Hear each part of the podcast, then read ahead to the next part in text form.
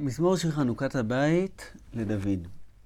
אנחנו נלמד את המזמור, גם נראה את הבעייתיות במזמור עצמו וגם בכותרת, וננסה להתייחס לשני הדברים. המזמור עצמו פותח בתיאור של הודיה. ארוממך, אדוני כי דיליתני, ולא שימחת אויבי לי. אדוני אלוהי שיוועתי אליך ותרפאני. אדוני העלית מן שאול נפשי, חייתני מיורדי בור. לא מתואר פה בדיוק מה הצרה, אבל אני צעקתי, אתה רפאת, ריפית אותי, העלית מהשאול את הנפש שלי, אתה חיית אותי, שאני לא אהיה כמו יורדי הבור, הנקברים. זמרו לאדוני חסידה והודו לזכר קודשו, כי רגע באפו חיים מרצונו, בערב יעלים בכי ולבוקר הנה. והדבר ככה פותח המזמור, באמת תודה רבה רבה. השם, שאתה רוממת אותי, העלית אותי, לא שימחת את אויביי, וריפית אותי. אבל אחר כך, אחרי הפסוק, ואני אמרתי בשלי אמות לעולם, אז המזמור פתאום מתאר צרה. אדוני ברצונך העמדת להרי עוז, הסתרת פניך, הייתי נבהל. אליך אדוני אקרא, ואל אדוני אתחנן. מה בצע בדמי? בריבתי אל שחת, עודך עפר, היגיל עמיתך. צועק, צועק, אני לא רוצה למות. שמע אדוני וכונני, אדוני יהיה עוזר לי. הפכת מספדי למחול לי. פיתחת שקי ותעזרני שמחה, וכאן זה בתורת בקשה, כאילו בבקשה תהפוך את המספד שלי למחול, תפתח את השק שלי, ת, תביא אותי לשמחה. אז החלק הראשון של המזמור, הוא מתאר חמישה פסוקים שמתארים את השמחה של ההצלה מהצרה. והחמישה פסוקים האלו, פסוק ח' עד י"ב, בעצם מתארים את הצרה שבו הוא נמצא. בסוף, למען יזמרך כבוד ולא ידום, אדוני אלוהי לא לא מודק. אם הסיפור היה הפוך, קודם כל הוא היה מתאר את הצרה ולאחר מכן את ההצלה, אז בסדר, הייתי מבין את התיאור ובסופו של דבר את ההצלה. אבל מה זה הדבר הזה שאנחנו מתחילים בתיאור של, הצ... של ההודיה, של השמחה, יצאתי, ולאחר מכן התיאור של הצרה. זה הבעיה עם גוף המזמור. הכותרת של המזמור, מזמור של חנוכת הבית לדוד, אז זה בכלל לא מובן על איזה בית אנחנו מדברים פה. אם אנחנו נאמר שמדובר על חנוכת הבית הכללי, חנוכת בית המקדש, הרי דוד המלך לא זכה לראות אותו. אז אמנם ככה נראה שהמשנה דורשת לפחות את המזמור הזה על חנוכת הבית הכללי, על בית המקדש, כי מביאה בקורים היו אומרים, ארומים לך השם כי דילתני ולא שימחת אויבי לי, היו אומרים את המזמור הזה כהבאת ביקורים. אבל כנראה שזו דרשה שמביאי הביקורים באמת חנכו את הבית בכל פעם שהביאו את הביקורים. אבל לדוד, עד חנוכה, נכון? עד חנוכה אפשר להביא ביקורים.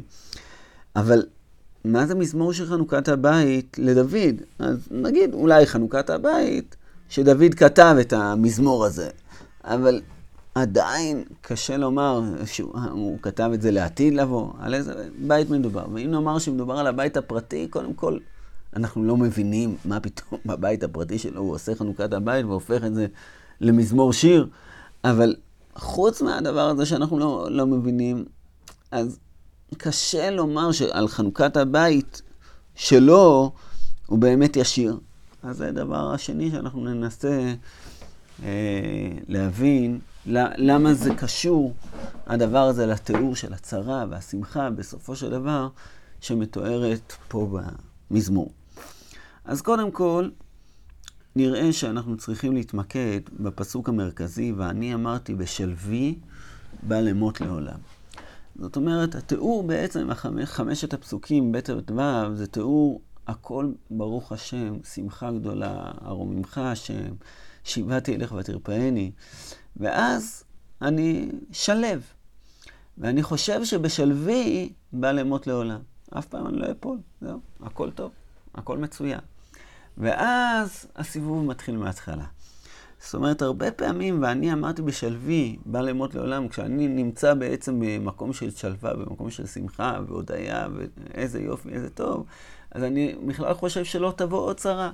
ואז מגיעה עוד צרה, ואז צריך להתחיל את התהליך מההתחלה. אז במובן מסוים, מזמור של חנוכת הבית, לדוד מתאר לנו כל ה... זה תיאור גלגל. זאת אומרת, בית אדווה מתאר איזה יופי ההתחלה, אנחנו מתארים, הנה אני במק... במצב שלם ואני מרומם את השם ואני משבח אותו, ניצלתי והכל טוב, אבל אחר כך, כשאני נמצא בשלוי ואני חושב בא לאמות לעולם, אף פעם אני לא אפול, אז מתחיל עוד פעם הצהרות. מה הפתרון לדבר הזה? הפתרון הוא לא אני אמרתי בשלוי בא לאמות לעולם, לא לחשוב שבא לאמות לעולם. אלא באמת לדעת שהשם ברצונך העמדת להרי עוז. הסתרת פניך, הייתי נבהל. אז אנחנו צריכים באמת לקוות כל הזמן למלכות השם ובמנוחה, ואני אמרתי בשלוי, בא לאמות לעולם, לא, לא, לא ליפול ולא להתמוטט מה, מזה שאנחנו מתמוטטים. זאת אומרת, לא לחשוב ואני אמרתי בשלוי בל אמות. אולי כן, אולי אתה תתמוטט. ואז עוד פעם אתה תתפלל ותעלה. ואם אתה באמת תכיר בזה, אם אתה לא תחשוב בעלי מות לעולם כל הזמן, אז אולי באמת, בסופו של דבר, אתה לא תתמוטט. זה קריאה שאנחנו אומרים, אבל בואו נשים, אני רוצה שאנחנו נשים לב לדמיון שקורה פה בין הצרה לבין הישועה. כרגע והפוך חיים ברצונו בערב יעלימך ולבוקר עינה, מצד אחד, ומצד שני, השם ברצונך, כן, חיים ברצונו, השם ברצונך, העמדת להרי עוז, הסתרת פניך, הייתי נבהל.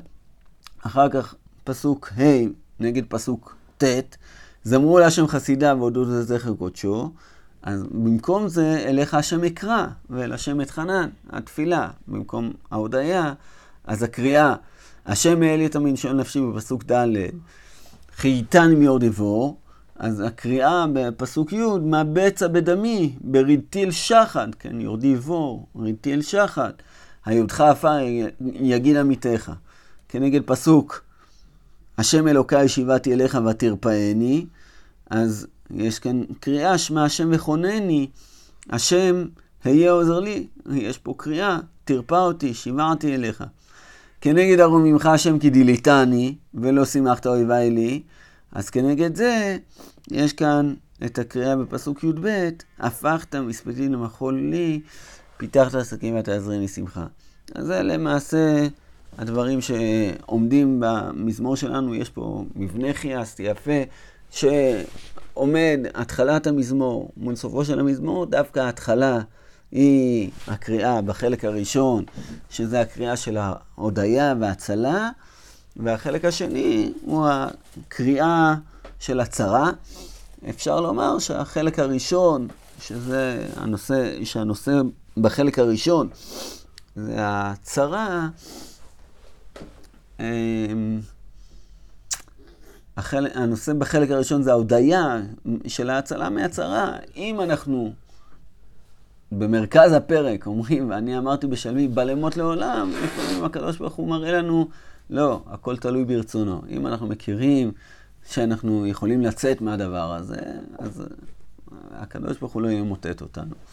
אז זה ביחס למזמור עצמו, וסיומו של המזמור, למען נזמרך כבוד ולא ידום, השם אלוקיי לעולם עודקה, רק שנדע באמת, יש הקבלה, 40 מילים בחלק הראשון ו-40 מילים בחלק השני, זה ממש מסודר, אחד נגד השני, והכל בסדר בזה.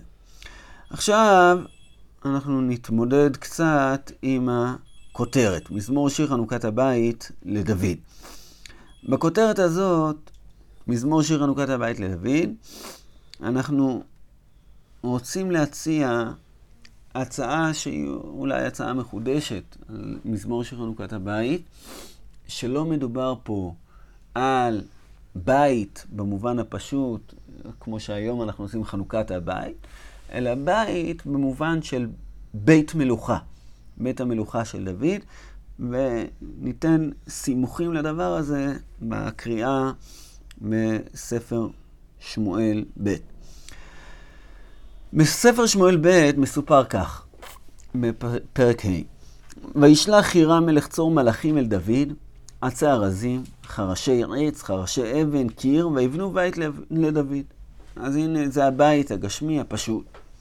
דוד ידע שהכינו השם למלך על ישראל, כי נישא ממלכתו בעבור עמו ישראל, ואחרי כן דוד מעלה את אהרון לירושלים, וכשהוא ישב בביתו, והשם הניח לו מסביב מכל אויביו, ויאמר המלך אל נתן הנביא, ראנה, אנוכי יושב בבית ארזים, ואהרון האלוהים יושב בתוך העירייה. אז הנה, יושב פה אהרון השם בתוך העירייה, ובדברים האלו דוד מבקש לבנות בית להשם אחרי שהוא כבר יושב בביתו. אז יש לנו גם את הבית של דוד, וגם את בית המקדש. דוד רוצה לבנות את בית המקדש. בהתחלה נתן הנביא עונה לו, אין בעיה, כל אשר בלבבך לכסה. אבל באותו לילה, אז השם, נתן הנביא קיבל נבואה, שהשם אומר לו, תגיד לדוד שהוא לא יבנה. למה הוא לא יבנה? אז בספר דברי הימים כתוב שהוא לא בונה, ככה נראה קצת הצוואה של דוד המלך לשלמה, אני היה עם לבבי לבנות בית לשם השם אלוהי. ובעצם האמירה היא, דם לרוב שפכת, מלחמות גדולות עשית, לא תבנה בית לשמי, כי דמים רבים שפכת ארצה לפניי. זה ככה בספר דברי הימים נראה. אבל כשאנחנו קוראים את הפסוקים בספר, בספר שמואל, קצת נראה שהטעם הוא אחר, ולא בגלל שהוא דם לרוב שפך, אלא טעם נוסף. כה אמר השם, האתה תבנה לי בית לשבטי? כי לא ישבתי בבית למיום מעלות את בני ישראל ממצרים עד היום הזה. ויהיה מתהלך באוהל ובמשכן. בכל אשר התהלכתי בכל בני ישראל, הדבר דיברתי דחת שבטי ישראל אשר ציוויתי לראות את עמי את ישראל, לאמור למה לא בניתם לי בית ארזים? כלומר, הייתה תקופה ארוכה, שנים, מאות שנים, שהיה מלך כל פעם משבט אחר, שופט כל פעם משבט אחר. אני אף פעם לא ביקשתי מהשופט לבנות בית, למה לא ניתן לי בית ארזים? תמיד אני הלכתי באוהל ובמשכן. גם התורה, כשהיא מדברת על המקום אשר יבחר השם, אז היא לא אומרת רק אשרת שכינה, לשכנות תדרשו ובאת שמה, אבל זה לא בית. מה זה הבית שמדובר עליו? איזה בית? השם אומר לדוד המלך בדיוק הפוך ממה שדוד המלך אומר. דוד המלך רוצה לבנות את בית השם, בגלל שמה, אני יושב בבית ארזים, אני יושב בקביעות, אז איך יכול להיות שהקדוש ברוך הוא לא יושב בקביעות? איך ארון האלוקים עודנו עומד בתוך העירייה? כן, האדם שהוא קבוע, הוא רוצה לבנות מקום קבוע להשם. אבל השם אומר בדיוק הפוך. האדם הוא ארעי. הקדוש ברוך הוא, כל עוד הוא לא קובע לאדם מקום, אז הוא לא יכול, האדם לא יכול לבנות בית להשם, הוא לא יכול לקבוע גם את הקדוש ברוך הוא. אין מקום בעצם לבניין של הבית.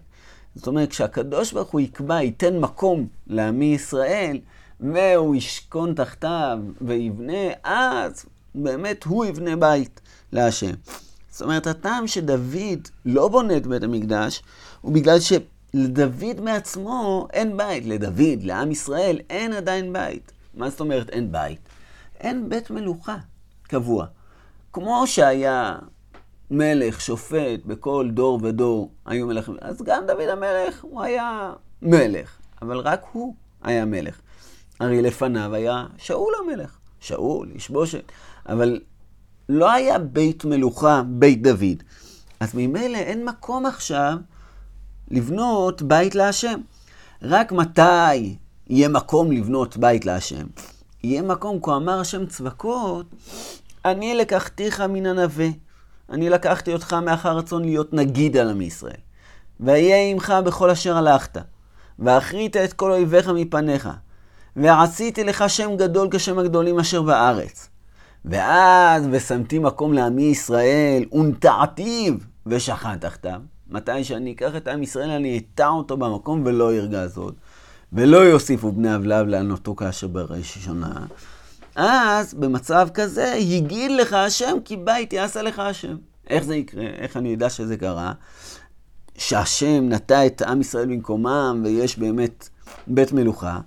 הדבר הזה יקרה כי ימלאו ימיך ושכבת את אבותיך, והקימותי את זרעך אחריך אשר ייצא ממאיך, והכינותי את ממלכתו. רק במצב כזו, מתי שאתה תמות? זה לא יכול לקרות בחיים שלך, אפילו שאתה המלך הכי טוב, שעובד את השם ומנסה והכל, אבל לא יכול להיות שאתה תבנה את בית המקדש. בגלל שאני עדיין לא קבעתי מקום, לא קבעתי שעם ישראל ישכנו בצורה קבועה, יהיו נטועים באדמתם. אז דווקא הבן שלך, הוא יבנה בית לשמי. וכוננתי את כיסא ממלכתו עד עולם, ונאמן ביתך וממלכתך עד עולם לפניך. כיסאך יהיה נכון עד עולם, אז באמת יהיה אפשר לבנות בית אלוקים. נתן הנביא אמר את הדברים האלה, ובאמת דוד המלך מתפלל לפני השם, אומר, אתה הואל וברך את בית עבדך, להיות לעולם לפניך, כי אתה, אדוני אלוהים, דיברת, מברכתך יבורך בית עבדך לעולם. זה מה שמבין דוד. באמת, זה הבית האמיתי, זה הבית של עבד השם. זה הברכה שיבורך הבית של השם. ועל זה מדבר דוד ואומר, מזמור שיר חנוכת הבית לדוד.